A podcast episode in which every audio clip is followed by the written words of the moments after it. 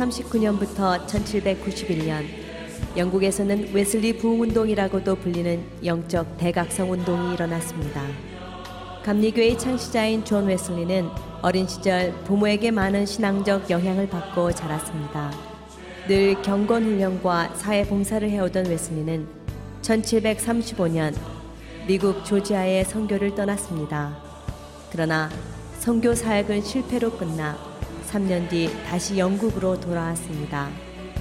낙심과 고민에 빠졌던 웨슬리는 1938년 5월 런던의 올더스 게이트의 한 집회에서 놀라운 회심을 하게 되었습니다.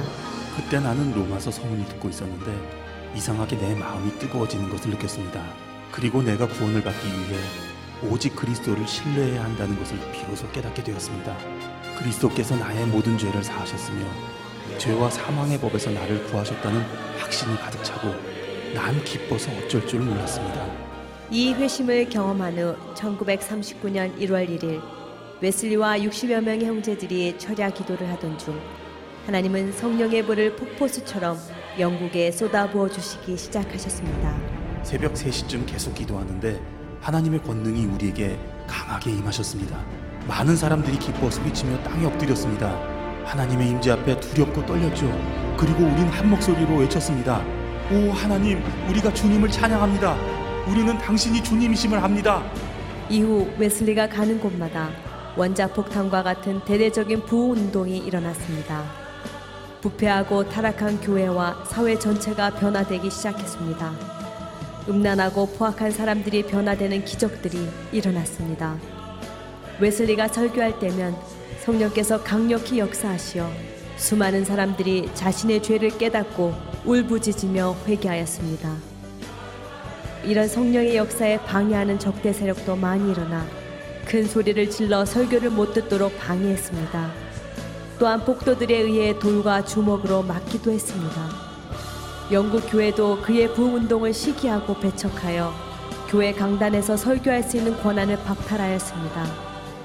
그러나 웨슬리는 전혀 개의치 않고 길거리에서 산 언덕에서 혹은 마을 어귀에서 밀려오는 수천 수만의 사람들에게 말씀을 전했습니다. 이후 웨슬리가 가는 곳마다 성령의 기름이 넘치며 죄의 각성과 회심의 역사가 이어졌습니다. 이러한 웨슬리의 부흥 운동은 18세기 영국 전체를 변화시켰고 전 세계에 성령의 불을 퍼지게 했습니다. 오늘 우리에게도 하나님의 말씀을 통해 성령의 불이 임하기를 소원합니다. 주여 내게 말씀하소서.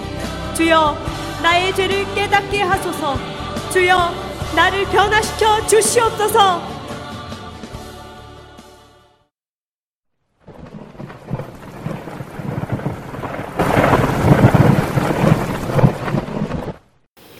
아가 1장 7절 내 마음으로 사랑하는 자야.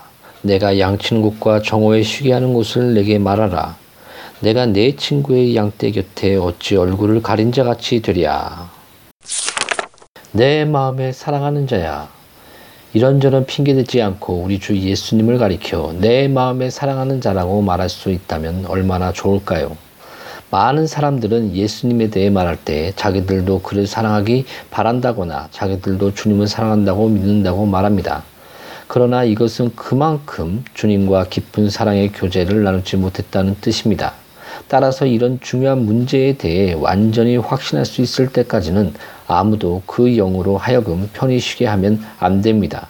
우리는 예수님이 우리를 사랑하기를 바라는 피상적인 희망이나 우리가 그를 사랑한다고 단순히 믿는 것만으로 만족해서는 안 됩니다. 옛 성도들은 일반적으로 만약이라든가 그러나라든가 희망한다라든가 믿는다라는 말을 쓰지 않았습니다. 그 대신 아주 분명하게 말했습니다. 예를 들어 바울은 나의 의뢰하는 자를 내가 안다라고 디모데후서 1장 12절에 이렇게 말했으며 또 욥은 내가 알기에는 나 구속자가 살아계시니 이렇게 말했습니다. 그러니 여러분도 정말 예수님을 사랑하는지 확실히 알아야 합니다. 여러분이 정말 예수님을 사랑한다고 실제로 말할 수 있을 때까지는 절대 만족하지 마십시오. 여러분은 그것을 성령의 증거를 받음으로 이미 확신했으며 믿음으로 그의 인치심을 여러분 영혼에 받았습니다. 물론 어떤 경우든 그리스도에 대한 참 사랑은 항상 성령의 사역입니다. 성령께서 우리 마음속에 그 사랑을 일으켜 주어야 합니다. 이처럼 성령이야말로 그 사랑을 유혹해 하는 동인입니다. 그러나 우리가 예수님을 사랑하는 논리적인 이유는 예수님 자신 안에 있습니다. 우리가 예수님을 사랑하는 이유는 무엇일까요? 예수님이 먼저 우리를 사랑하셨기 때문입니다. 그가 우리를 위해 자신을 내어 주셨기 때문입니다. 우리는 그의 죽으심을 통해 생명을 얻었으며 그의 피를 통해 평안을 얻었습니다. 그는 본래 부유한 분이셨는데 우리를 위해 가난하게 되셨습니다. 우리가 예수님을 사랑하는 이유는 무엇일까요? 그의 탁월하신 인품 때문입니다. 우리는 주님을 생각할 때마다 주님은 너무 아름다운 분이라는 생각을 하게 됩니다. 그의 인품의 매력에 탐복하고 맙니다.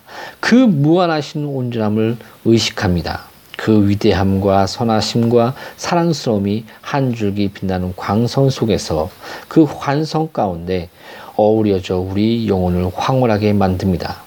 너무 황홀한 나머지 그는 전체가 아름답구나라고 외치게 됩니다. 그 사랑, 그 실크보다 더 부드럽고 다이아몬드보다 더 단단한 사슬로 우리 마음을 묶는 이 사랑. 그 사랑은 정말 복된 사랑입니다. 내 마음에 사랑하는 자야. 아멘.